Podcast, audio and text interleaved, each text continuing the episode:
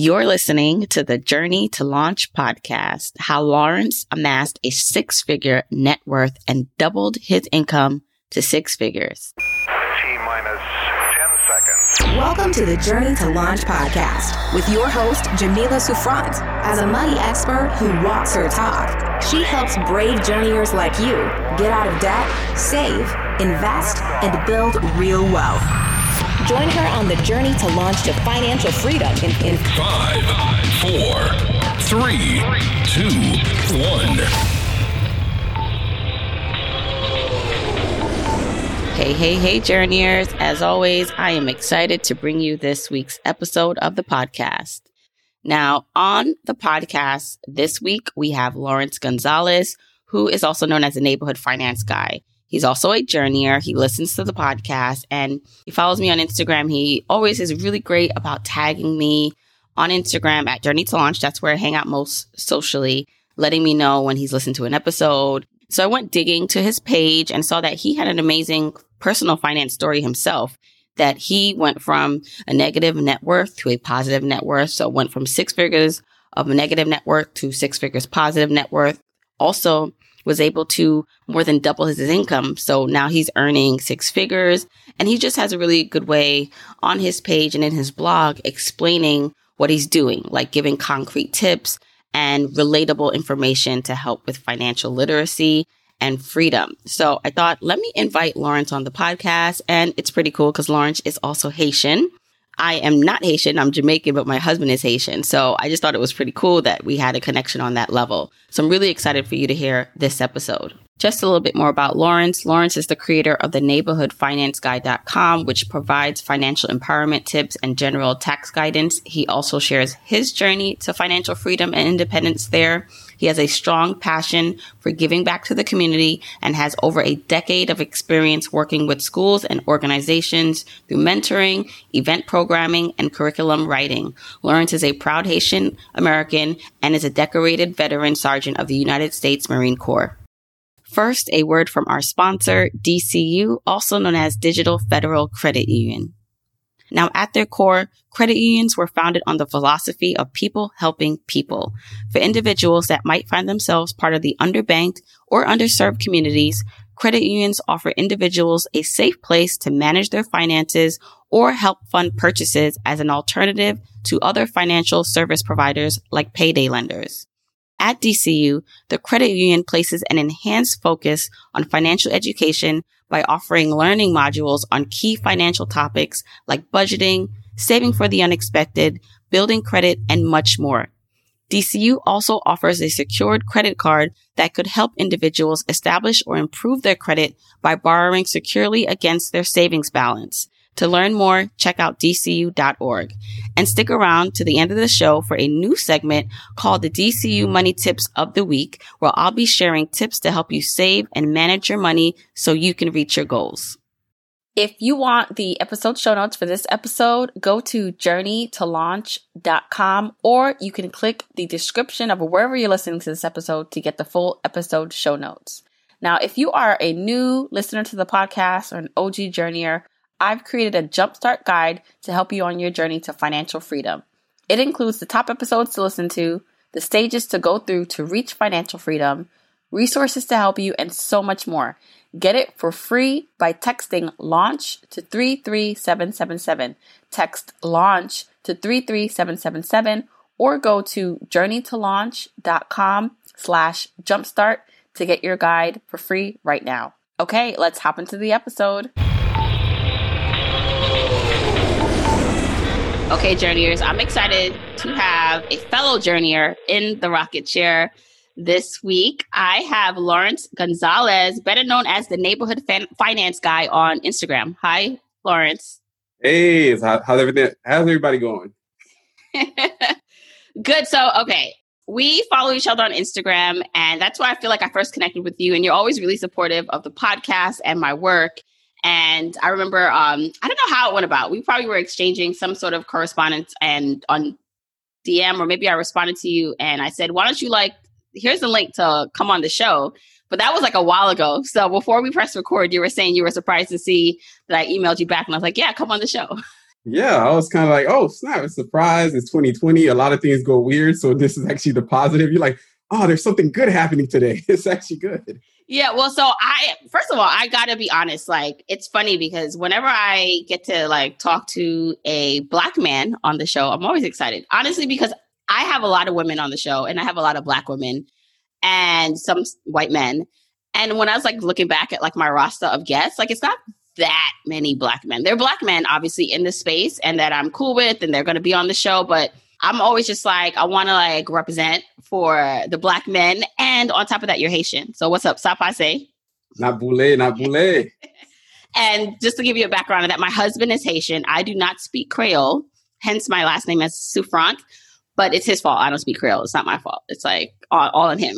yeah, I'll put the blame on him. And I think the first time I actually saw or spotted you, I'm like, Jamila Souffrant. That's like that's a Haitian last name. I'm like, she has to be Haitian. And I was like, I guess she's not because she never reps Haiti. Listen, well, we have a big thing in the Haitian culture. Like you're always gonna see the flag somewhere. That's oh, the tell, tell Y'all go hard. Let me tell you something. Y'all go hard. So I I am married into the culture, but you know I represent for Jamaica like always. But the reason why I wanted you on the show, Lawrence, is because one, you have a really I think nice way of breaking down numbers and finance. Your your page is very educational. And then even when you sent me your information, like your background, I was reading through it and we're going to get through all of that, guys. I was like, you do so much, you've done so much.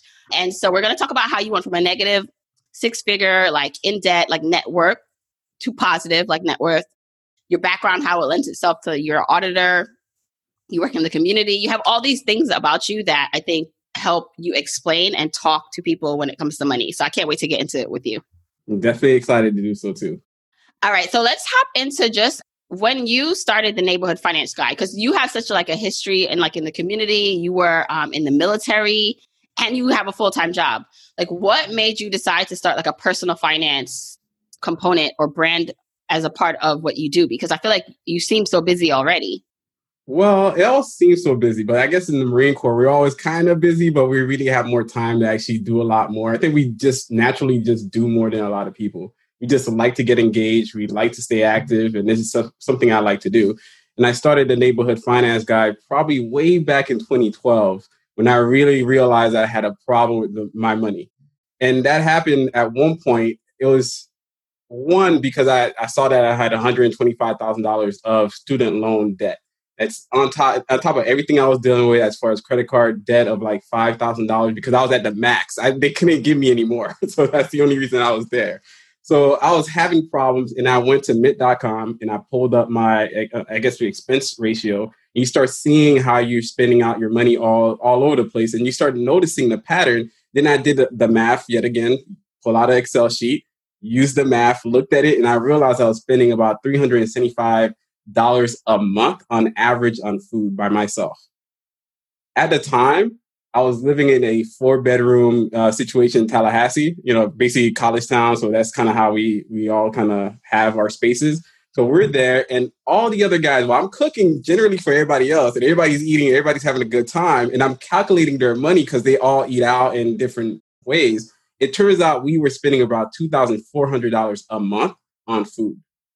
That was the average that we were pulling off. When I told those the guys that, and they just kind of looked at me like, "Ah, you're crazy," and they they went on their merry way because I couldn't express to them how much money we were spending.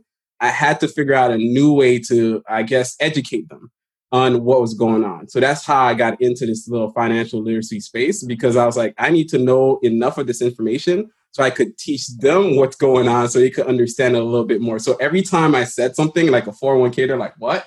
So I had to go figure out some other way to figure it to, to do this. I did do uh, Excel sheets didn't work. I started doing like drawings if I had to. I started calling them the phone if I had to. It's literally telling them anything and everything.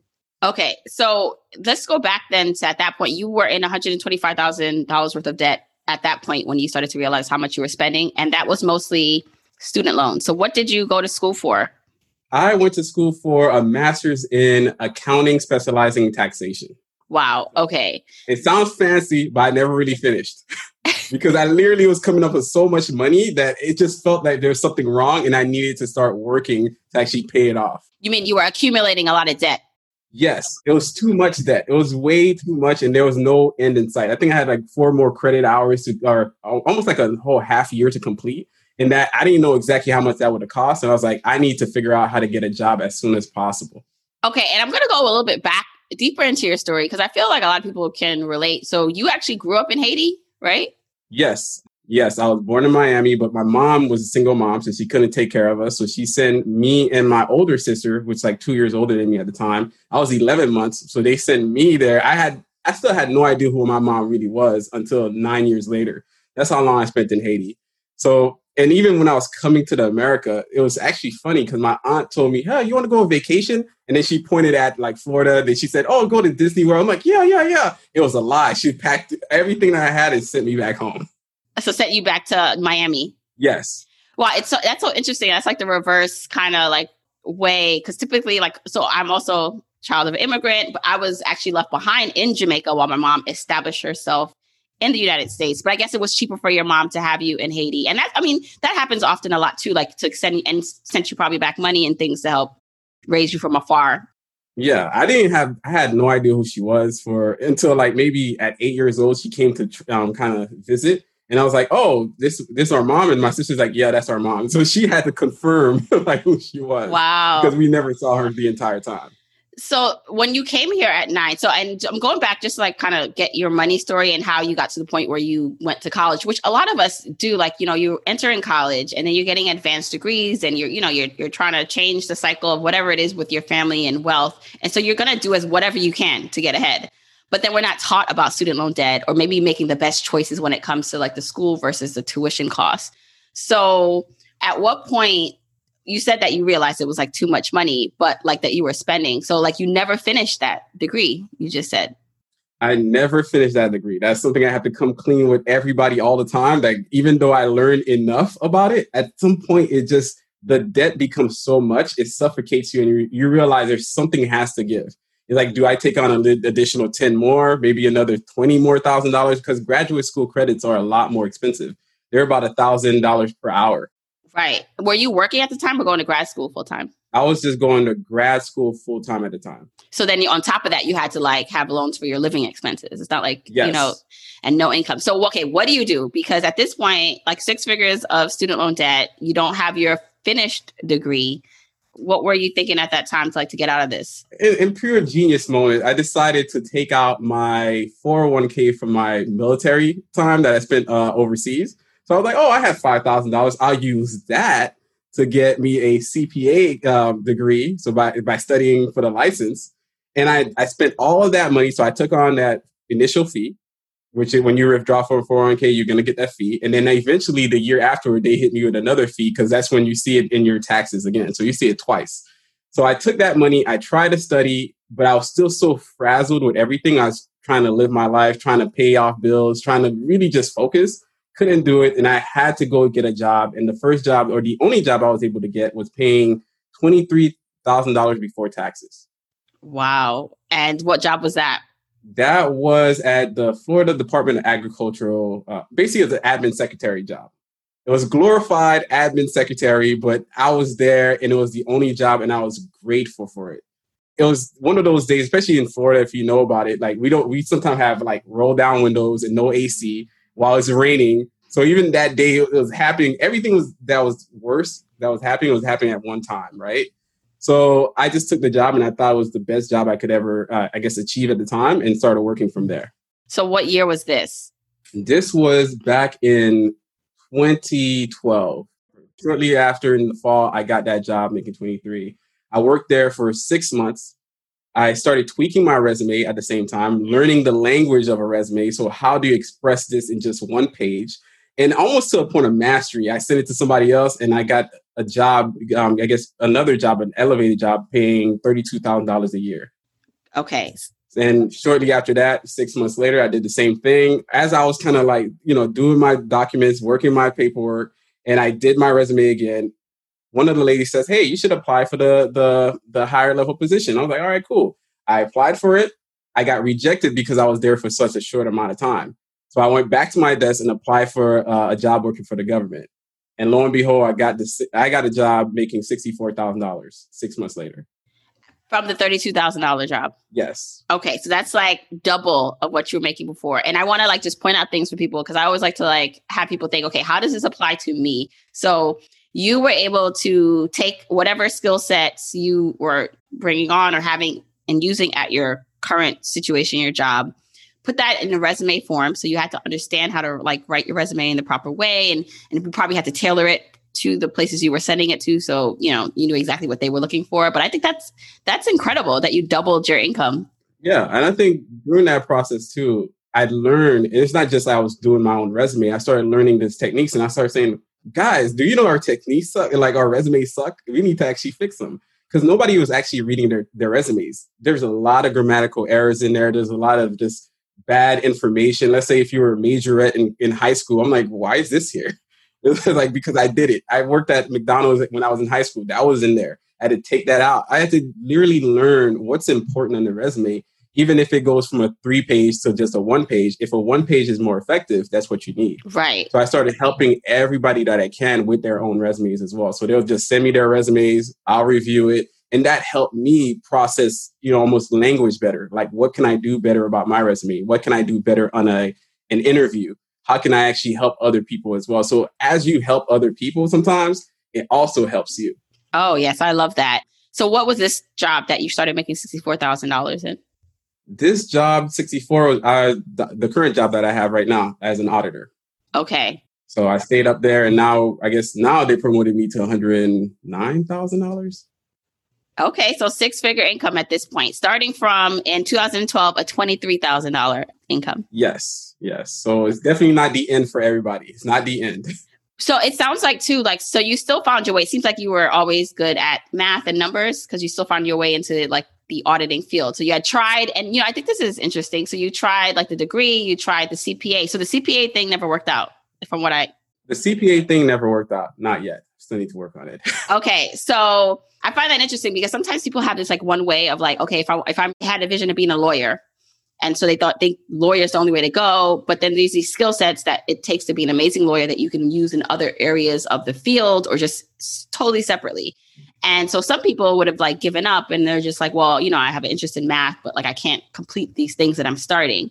But you still found a way to use what you love and this passion you have for numbers into your job that you have now. I would love to talk through that a little bit.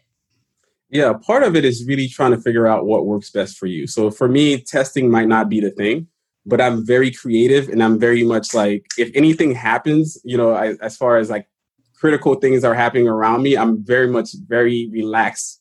So I could actually come up with solutions very quick. It's not as malleable on a test, but as far as in, you know, word conversation with different people or what I need to do at work or how I need to think about something creatively, that's what I do. So I do understand anybody that feels that, hey, this didn't work out, that didn't work out. And it's true. Maybe it's just not your style. But even at my job currently, my HR makes more than me. My HR secretary makes more than me. That's because you don't have to be the auditor at the job. You don't have to be uh, the accountant. You don't have to be the lawyer. You just have to, you know, basically seek a better life for yourself that actually works. Sometimes your skills and what you have innately might be different from what you perceive your life should be. Mm, right, right. Because I think too, like the construct of where we live, it is, you know, especially kids. And I have kids in school. It's all about, you know, like write neat, get the test, you know, sit straight, get the hundred on a test. And not everyone learns and displays their gifts in that way. And when you're conditioned in this manner and you're not succeeding in the ways that society wants you to succeed, then I think it can lend you to discount what it is that you're actually good at. So it takes like the understanding of really, okay, like what are my strengths and how can I still use that to earn me more money and live my life? Yeah, that's exactly right. Because for me, it's about being a strategist. I think that's really my passion. That's what I do. I, I understand something uh, schematic wise, and I could bring it into something I can actually use. And what really sparked me a little bit was my grandmother, because thinking about her, and it's like, okay, I can't make $23,000 work. I was like, Lawrence, you have seen somebody that that done that. Your grandmother never made more than $23,000 and she had six kids. She lived a great life. And so how did she do it? How did she pull it off? I started thinking about what was my grandmother doing? What was her daily routine like? They did meal prep all the time. We didn't call it meal prep back then. It wasn't a fancy term. It was just the way that they were doing it. It's how they live. they live below their means because they didn't have a lot. So they were very economical about how they do things. They even bartered a lot. They bartered services. They always did side hustling. All these new terms, right? These new like ways of life that were there. My grandmother did all of those things. A lot of Caribbean parents did all those things all the time. Yeah, it's so crazy. It's just like sometimes with like personal finance, especially the financial independence movement, like that, you know, you're coming up with all these hacks. And it's like, listen, this is what we like our family's been doing this, like out of necessity, not because of choice. And I think it puts us in such a unique opportunity and perspective. Like I know like living in today's world with today's, you know, nice all the niceties we can have. And then just like especially if you live in a high cost of area living, like the standards are a little bit different. And I find like there's two things happening. There's that, well, my like my mom grew up at some point, she didn't have running water, like where she, you know, how she grew up. And she grew up very poor. And so for a lot of people, you experience that where your parents or your grandparents experience that. So then to come and to a place where you're saying, I'm choosing to actually live really below my means, they're like, we didn't work this hard for you to like not look like you don't have anything. Like, you know, you buy the house, like drive the nice car, some, some, right? Like they want you to, they don't want to see you struggle because they equate kind of like what they came from as something that you shouldn't have to do. And then I feel like it's the people who are like doing this and they don't have a choice. So how can we use that to our advantage? I think part of it is trying to find out what you really love to do. I don't know if it was one of the, your the podcasts you're actually speaking on because I typically run while listening to these podcasts. I can't write any notes, but ultimately, it's a matter of finding what you really love to do. Some people think that they need a big home, but you have to think, okay, how do you clean this big home? some people think that they want to entertain. It's like I want to go find a home so I could buy, so I could entertain people, but then realize you have kids and you don't want to entertain anybody because you're just at home nope. and you're enjoying your life. So there's all these different things that we need to start dissecting away from our understanding. Even if my mom calls me and says, "Hey, you need to buy a a four bedroom home," I'm like, "What kids?" I have to start like you know defining those parameters. Not to say that I don't want to live a you know I guess a better life all the time, but in, in the end of the day, that this is the life for me. I love it. I have a, a fridge with food in there, and I'm very grateful for that. So sometimes it's not as like crazy. You do not have to be the Joneses to actually live a life that you deserve and that you love. Every day you wake up, you're so relaxed, you're so stress free. This is exactly what people really want in their lives. Yes, it's that yes, that feeling, that security, the options. Like so if I choose to, you know, live poor, right? I'm just quote like quote unquote poor, you know, like really on less, like that's my choice. But it's to have the choice, I think, is from what most people want. So, okay, now you're making, well, we, we've kind of skipped ahead to where you're like making six figures, but like even before that, now you now paying off your debt. How long did that take you? Still paying off my debt. So I think okay. there's still debts happening all the time. I'm getting married, and turns out as of like two days ago, my fiance told me because I literally thought we were done paying for stuff until she said, "Oh, we got an additional ten grand to pay in you know November." I almost died in that, that chair. I was so shocked. Wow. I didn't know where his money was coming from. But ultimately, that is something for me I live with. It's very manageable. It's something very simple. I have enough assets that cover me. But ultimately, how we process it is first we tackle the credit card debt that we have that are 24%, 25%. We start knocking that down as soon as possible. If we could get a credit card with zero APR, that could afford you a little bit more time as you figure things out. We also, me and my fiance, we tackled uh, undergraduate student loans. So we, she's basically debt free technically. She could, she could say that. Me, I still have the ninety thousand dollars of graduate school debt that's under public's uh, student loan forgiveness plan. So that's a little bit more time. That's a, like five more years, and then I'll be done with that. But everything else that we have, we maximize that. We make uh, fair use of it. We do a lot with our 401k, our IRAs, our HSAs are maxed out, and our even taxable brokerage accounts are also maxed out as well. So I think this is actually a great example of still having debt and investing at the same time and reaching your financial goals because there's some like experts that are just like pay down all your debt, but you know, it's okay to strategically hold debt, especially if it's like a low interest rate or if you're in a, like a public loan forgiveness program where you expect it to, you know, from some of it to be forgiven there's a strategy to that and it's okay. So I love that you're saying even though you have debt, you have found a way to manage it, which I feel like some people just need to like work through just living with it while they're paying it off, but also while they're investing and accumulating wealth. Yeah, because if I only focused on paying down all the $125,000, I would not be as far as I am today. I actually own a home. I have a rental property. I also have a small business I'm starting up. So all these little things would not have happened if all my focus was just on paying down the debt. I'll likely be in this year done paying it off if I actually did it just straightforward. And I would never accumulated anything in my 401k, nothing of the matching contributions, none of the tax savings associated with the matching contributions, none of that would be there. It'd just be, I'd be debt free and I, I guess I'd be happy but I wouldn't have anything to actually um, even purchase a home after that. It'd take me some time as well. So I learned throughout the process that it's just not as uh, great for everybody. Yeah, and I, and that's the thing. There's some people who being debt free at all costs, like that's all that matters, and they'll worry about building the assets on the other side, right? And I'm more probably like you, where even if I had debt or you know I have my mortgage now, like I'm still going to aggressively invest at the same time if I can. So I love that this is a unique journey. Everyone's journey is going to be unique. So you may be listening and you're just like, well, no, I need to pay off my debt. I can't like sleep at night with this debt. But you may be thinking, you know what? Like, I know I have this debt, but I also want to like buy a home or invest in something else. Like, you can do that too. You just have to figure out what works for you. Yeah, I think anytime you, if you have like $20,000 worth of student loan debt, yeah, that's a lot of money, but that's doable when you start thinking about people carrying $80,000, $100,000, that's really, it's going to take you a lot longer than that to actually knock it down. And that's what gets a lot more difficult and could actually spiral people down the wrong path. I've worked with somebody that had the same debt um, story that I had. She had 80,000. I had, you know, the additional 80,000 and we were just both on there and eventually capitalized into the 90. So we both have this and she decided to go on a debt free journey. She froze her um, her credit cards. She she said, you know what? I'm gonna get a personal loan to get all my credit cards on. So that's what she did. And a year later, I asked her what you know, almost like we're coming back together and trying to figure out what happened a year later. I was on my way to owning a home. She actually, I guess, unfroze her credit cards at some point because she wanted to use it because she hasn't dealt with herself and what she really loved.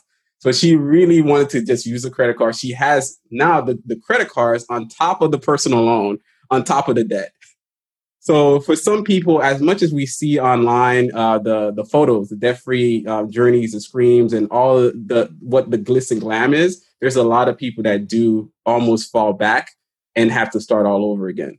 Mm, and this is why, like the emotional and mindset part of it is so important to uncover. Again, it's a deep journey. No one can tell you. You know, we can give you our journeys and you can see like what resonates, but no one can tell you exactly what's going to motivate you, what's going to have you stick to like the goals you set, you know, the underlying even issues just from our childhood and how we were raised about money, like that impact how how we are today as adults. I think it's just fascinating how two people can walk the exact same path or have the exact same maybe tools and have totally different outcomes because of their mindset and how they perceive and view things. Yeah, I always thought that'd be fascinating. Yeah. Okay. So you still have debt, but you're making progress like with your investments. You own a home. I love since you mentioned that you're getting married, like how your partner and you talk about money because you've been on this journey for a while now. When you met her, was she also very financially aware or was that something you had to work together to do? She started off kind of like me that we were aware that we have an issue. We are we want things to get better, but for the most part, if you don't have the the income level it's just going to take you a long time. So she was living with, you know, almost like fixing the issues, but she was just still living. She was still enjoying herself. And we met at a Friendsgiving, like, I guess in 2016 or something. Might have been 2016, 2017. I, I'm wrong. She's to kill me for this. But either way, we met at the Friendsgiving and she started following me. So she see that I talk about financial literacy. She didn't know a lot about it, but every time that she has a question, she'll just ask. And that to me was always kind of like, I guess that was the tell sign that she was the right one because she was the person that just like, she wanted to ask. She wasn't afraid.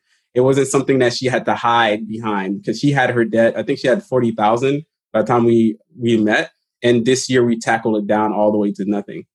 So it was just us talking it through and understanding what matters because all the interest that you're accumulating on the, the credit cards or even the student loans, we could tackle that together very easy.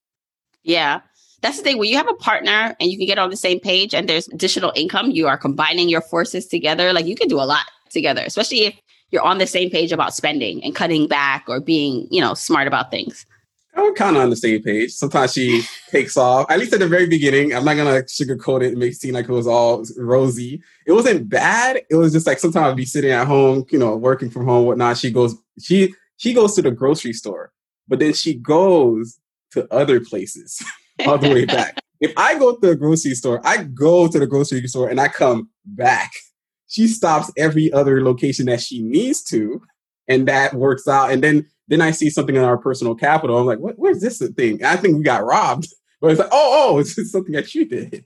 Well, listen, this is that's a reality for like a lot of couples. So even, you know, on the same page doesn't mean like every day you're reading from the same page. it just means, you know, you're generally in the same direction and you're reading the same book, but you could maybe be on different chapters. Cause, you know, my husband and I, like, you know, while he's not as financially aware or like of our budget as much as I am, right? So we could probably even save more if he was more like me, but he's not, and he's human, and that's life. And so I think for a lot of people, it's important to like acknowledge that because then they think, oh, if your partner kind of goes out and does something, or even you, you know, you want to just enjoy or do something outside of the budget that maybe pushes things back a bit, that you failed, and it's like, no, no, this is life. for most couples, like it's hard to just keep yourself in check. So um, two people, and if you have kids on top of that, that's a harder task. So don't beat yourself up if it's not perfect all the time. Yeah, I definitely agree with that because sometimes I think the the money nerds, the Excel sheet people, they we tend to be like, oh, we're gonna count everything. We're gonna line item of everything down the line. But everybody else is different, and that's why we have a different partner. Sometimes our partner brings in that life, that that looseness that we need anyways, so we could enjoy it. So it's not the end of the day. If something happens in that line item, I'm not really worried as much. Did we get robbed on the credit card? that's more my concern and then we work around that. We have to work together to actually go to where we're going to go. Right. So, what are some things that you, you you're doing as a couple to help you get to your goals? I know, like on your um account, I think one of your other posts was about like you save like or invest. Is it fifty percent of your income? We're almost at fifty percent. Today, I actually did the the breakdown of like forty eight point six percent of our investment. So we're investing very aggressively, but at the same time, we're still living. Even last year, we went to 14 countries in 12 days. Or was it 12? Well, no, 12, 12 countries in 14 days. Sorry wow. It's like the reverse. Yeah. So it's not that you cannot enjoy your life. We just have to front load what's important. Front loading the actual investments, putting all that money so you could reap the, tax, uh, the tax savings as well as the benefits in the long run. And then you could still do what you want to do. Right, right. I love that. And you just brought up tax savings. So I didn't want to bring that up with you because so one of the ways that you guys are aggressively investing is in your pre-tax retirement accounts. So your which is I mean it's a game changer if you have the income to support that. And even though you still have debt, so you don't have any more credit card debt. It's more just a student loan. No, we're coming. We're coming back with some credit card debt in 20, in November for the wedding. Oh, because we'll of the that. wedding. Okay, but I'm sure you guys have paid that off once you focus on paying it off. But I think it's interesting because people think about investing in their 401k and maxing it out eventually, you know, as a goal. But how much tax savings that you get, not only are you investing for your future, but like you're paying less taxes because your taxable income like decreases. So you did have a post that I wanted to um just like talk through and I'll link it in the uh, show notes for the episode. And we don't have to get too technical because I know like it goes into the numbers a bit but the average income for most people like if you want to retire comfortably like you need to make $78000 like invest up to $9000 a year do you want to talk through that yes i call well i'm not quite sure where i got the term but i think they called it the magic number i think somebody hinted at it but they never really developed it so i ended up writing about what it is the magic number and doing the mathematical formula to prove it so in in I guess when I grew up in Haiti, that was the point of math. Like you have to prove, you know, why the solution is the solution. You can't just say that one plus one is one. You have to say why is one plus one is one. So I had to understand that and I broke it apart. And the US Census Bureau, I believe, they do an annual survey that they release almost like every other year. So the if it's 2019, you'll see the 2017 numbers. And from those numbers, we could see that majority of the average family itself uh, average retirees, they spend about $50,000 per year. Because they spent about $50,000 per year, you could use the math to work your way back to figure out how much would you need in order to survive, let's say 25 years. They say that's that's the outcome. If you want to, if you and your your husband, your spouse, or however you want to um, go about it, if if you want to survive for additional 20 years and not be a, financial detriment to your family, and you just want to kind of give back and actually provide, if you want to do that, then you'd have to be around $50,000 a year as price inflates themselves. So because of it, that number ends up being about, if you saved it, if you did the math, the $50,000 times 25 is 1 million, $1.2 million. That's what you would need for retirement. It sounds like a lot, but you wouldn't have to do all this heavy lifting. That's the big thing. When you take the numbers back to what it is, you really just need 875,000 because the rest of that would come from Social Security. The average Social Security, I believe, is $15,000 a year. So you could work that math back and you only really need um, $875,000. That means an aggressive savings of about $580 per month for 30 years. Okay, let's pause there because I know like we're getting into the numbers and people are like, okay, I get that. Maybe I got that, maybe not. But I just want to just recap what you said. So essentially, if you're thinking about averages right now, the average person, based on this study, spends $50,000 a year in retirement. Now, if you did the math, the quick calculation, and you know, this is how you can calculate how much you need to reach financial independence, um, where your portfolio, your your investments have enough money to support you, you'd multiply your annual expenses by 25. So multiplying 50,000 by 25 gives you 1.25 million. That's how much you would need to then be able to support yourself ongoing.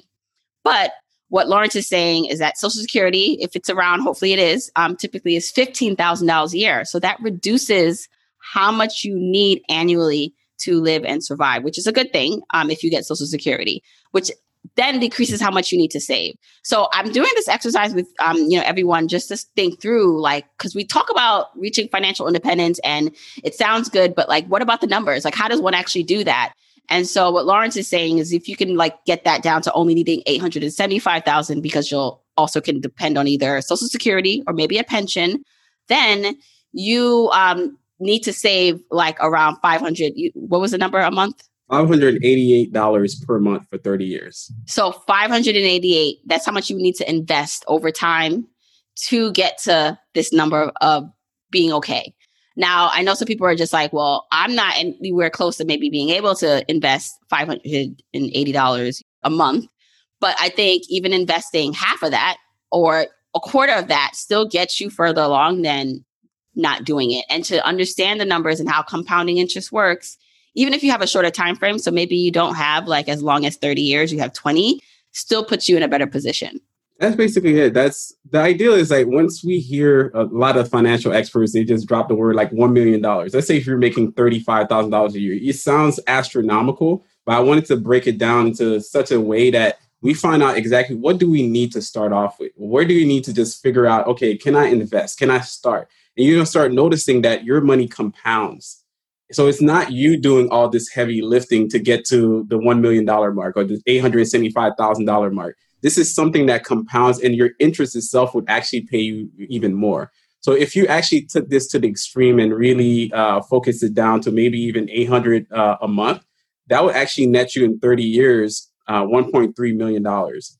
But that 1.3, 1 million of it would would have been accumulated through interest alone. Yeah. Yeah. That's reassuring to me it's not to say that this is the perfect thing. It's the reassurance that you could get into this situation, you get into this market, start actually investing in yourself, and then it can actually work out for you. So it doesn't have to be this zero sum game where nothing ever works. It can work.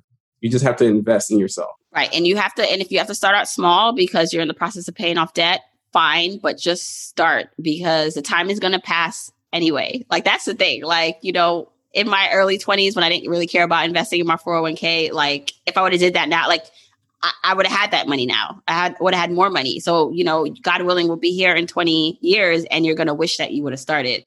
So when it comes to just like where you are now, how do you view your future goals? So I know, you know, you're getting married, which is an exciting time. You are um, looking ahead to your future.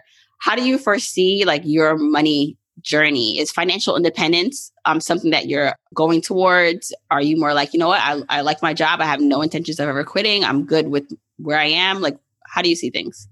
Okay, in two terms, I would say one, in five years, we're going to reach million dollar status. That's the first thing. Million dollar net worth. Invested. So in your portfolios together. All everything, all totality will be a million dollars plus.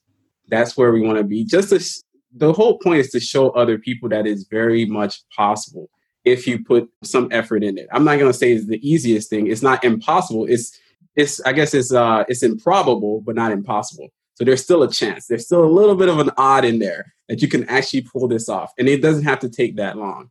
So we're trying to pull it off in 5 years and after that in 15 years we're going to retire. And in the retirement itself, obviously I guess they would call it financial um, fire, you know, part of the fire movement. But me, I'll actually just try to do a little bit more for the community. Try to even open up small business spaces so I could get small businesses to come in and also provide even more services to the community. Because the more we, the more I feel that I can help other people, the better the community is going to be, anyways. And the more it's almost like the, the more happiness around me, so no matter what, it, it fulfills my own purpose. And all this at the same time that I know that my money is going to keep growing as is invested at wherever it is. So part of what I'm doing now, or part of what me and my fiance are doing, is really shoring up that boat, figuring out what we need to do. And for her, she's actually going to start doing a little bit more um, discussions about type 1 diabetes because she has type 1 diabetes. So there's a lot of different people that don't talk about it. So she just, that's what she wants to do, just trying to share a little bit more. So gives a little bit more advice for people facing that. Because I think she was um, diagnosed when she was like a teenager, when she was 16. So it's hard enough to be a teenager, but it's harder even more that thinking about, hey, your mortality all day, every day. Right. Right. And that's the beauty of getting your money in order in this way and you having money and being wealthy and financially independent and secure allows you to one live a good life yourself but then to also impact so many people around you in a way that really makes a difference. And through just like you showing people, like you just went from saying, you know, in 2012, you're making $23,000. You know, you didn't finish your master's degree, you didn't finish your CPA. I don't mean to like run down all your like the worst parts. like it hurt. Like I just feel like, and this was only what that's eight years ago. Yeah. It's not that long ago. And you were able to transition now to someone who is like earning over six figures, in five years projected to have a net worth of, of over a million dollars. Like this is possible for people. And I don't want to say just like, oh, if I can do it, then you can do it, or if Lawrence can do it, you can do it. It's more of this quote, and I said it earlier in a talk I did today that I just love. It's like this concept of if none can do it, you can be one. If one can do it, you can be two. So it's like, yeah, of course, your situation may be completely different, different starting point, but it's possible. And I just I just love your story, Lawrence. Yeah, that's the whole point about it. For me is throughout the process, what I found more rewarding throughout the journey, exactly what it is, is the first part I learned about resumes and how much we need to develop our resumes, especially in the black and brown community. We have a lot of talented people, a lot of very smart and coherent people. But when you look at the resume, you're like, ah, the resume got problems and we need to tackle that. So the next thing I started to see, oh, we need to actually do a little bit better with our savings. Let's do a money challenge. Let's do that. Oh, we need to do better with our 401ks. We don't talk about it enough. So let's talk about it. Let's share stuff on Instagram. Let's share whatever we see. Why not? Just share the podcast. Let's share listening opportunities. On top of that, you just continue to, you always evolve to the next thing. So you think about taxes. What does that tax do? I, I help other people with their taxes. So we continually do this. And I even helped one of my buddies get his first home. So that was also like the money came to me, but I was also able to help directly with my own funds to help my other friend, who I ended up being best man at his, at his wedding. I ended up, eh, you know, helping him buy his first home, and now he also has a second, or I think he's on his third rental property. Yeah. So it's almost like everybody can help each other, can have this synergy. It exists you don't it doesn't have to be an actual number i'm just going to use the number to show people as possible but the number almost it could have been 500000 it doesn't matter to me it's just i need to show you that it's possible so you can actually start putting your foot to it and then even if it takes you 30 years but at least you've done more than nothing yeah and some of the things you just said brought up in me was one I know everyone's going for the big goal, right? Like the okay, I want to like reach financial independence. I want to reach that million dollars. I want to pay off all my debt. But even the small things you're doing now, which you don't think, you know, are that like amazing, it's like it is amazing. Cause like you talked about, just like re- your resume, like this, like these are, these are little pebbles and little things that, and little rocks that create the mountain. And you're talking about just like focusing on a resume, which seems so small, but is the catalyst that got you a better job. And focusing on all these other things got you to the position you are today. So it just, I think it's hopeful because wherever you are right now, and you're working on the small things, right? You're just working on that budget right now. You know, you're working on just learning and understanding the fees of your 401k. All that matters. And then on top of that, you don't have to wait to reach financial independence and have all the money in the world to be of service or helping to help others. So you can and help yourself. You can still do that on the journey, like as you go, as you teach, you teach, um, or as you learn, you teach what you're learning. I think part of a lot of people they don't know that they had their own story to to tell. So I've I've listened to teachers who messed up on the public student loan thing. I'm like, you could teach other teachers how to not to mess up, and that could become your bread and butter. I've seen other. Uh, I ran into one kid I guess I was doing a speech for a college tour or something like that. I went to one kid. He said that he, I guess he failed at the job and he filed for bankruptcy. And yeah, I didn't know exactly what that means for him, but I told him like he has a story now. He, no matter how he crafts it, no matter where he goes with it, he could go. He could teach a course in college right now about what it is like to, you know, at least file for bankruptcy yeah, it's a shameful. He might feel shame from it at the very beginning, but that might help him. That might be the course correct that creates the, the next book. I remember one story of a, a woman, Elizabeth Wright, that was her name. Oh, she was on the podcast. For whatever reason, she was faking normal. That was like her big thing. She was faking normal. I was like, oh, I think yeah, she might have been a podcast. That's yeah, she was. I, I found mm-hmm. her. I found her online. I found I found her online. I found her story, and that was her thing. She was faking normal. And then one day she woke up. She wrote you know, almost in the shame. She just wrote like almost yeah to to PBS or something like that. Yeah. And from that point on, her story became something else. Like she ended up being an author of that story, going around the the country giving tours. All of these little things matter. So instead of hiding yourself, hiding the failures, hiding the things that are not so good, or even hiding the journey that you're on, share it. You never know. That might be the thing that helps you get out your journey faster. Absolutely. And that was episode 59 with um, Elizabeth White. She was on the podcast and she talked about her story of like not literally not waking up to her finances and fixing things until she was 55 years old. This was amazing, Lawrence. I want everyone to know where they can like follow up with you and find you. So please share.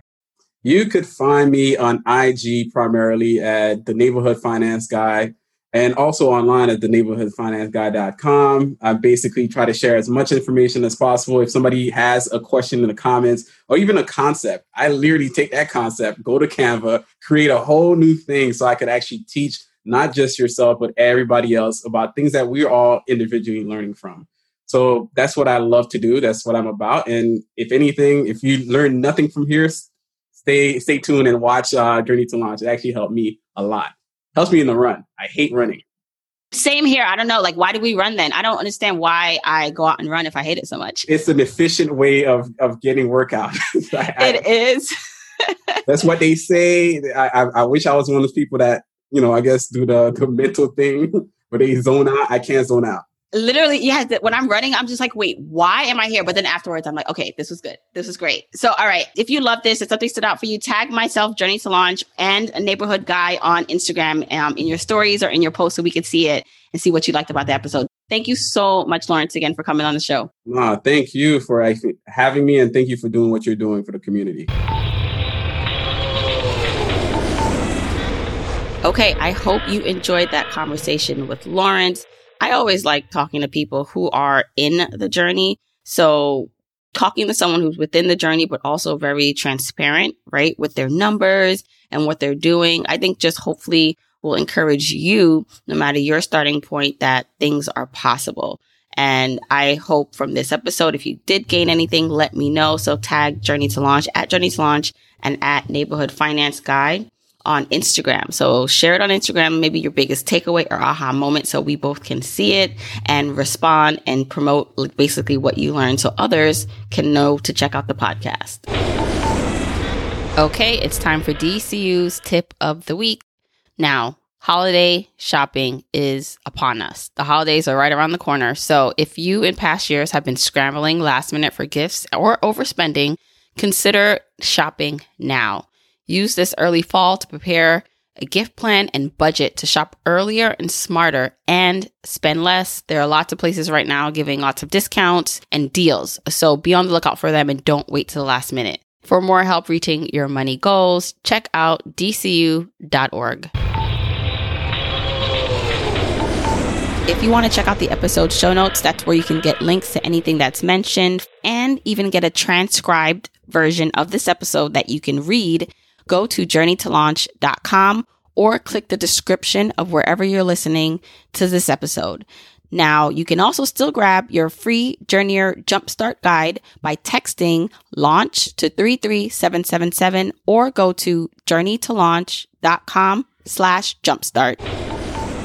If you want to support me and the podcast and love the free content and information that you get here, here are four ways that you can support me and the show. One, make sure you're subscribed to the podcast wherever you listen, whether that's Apple Podcasts, that purple app on your phone, your Android device, YouTube, Spotify, wherever it is that you happen to listen, just subscribe so you are not missing an episode. And if you're happening to listen to this in Apple Podcasts, rate, review, and subscribe there. I appreciate and read every single review.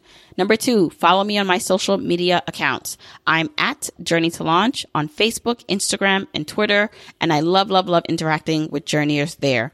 Three, support and check out the sponsors of this show if you hear something that interests you. Sponsors are the main ways we keep the podcast lights on here, so show them some love for supporting your girl. Four, and last but not least, share this episode, this podcast with a friend or family member or coworker so that we can spread the message of Journey to Launch. All right, that's it. Until next week, keep on journeying, journeyers.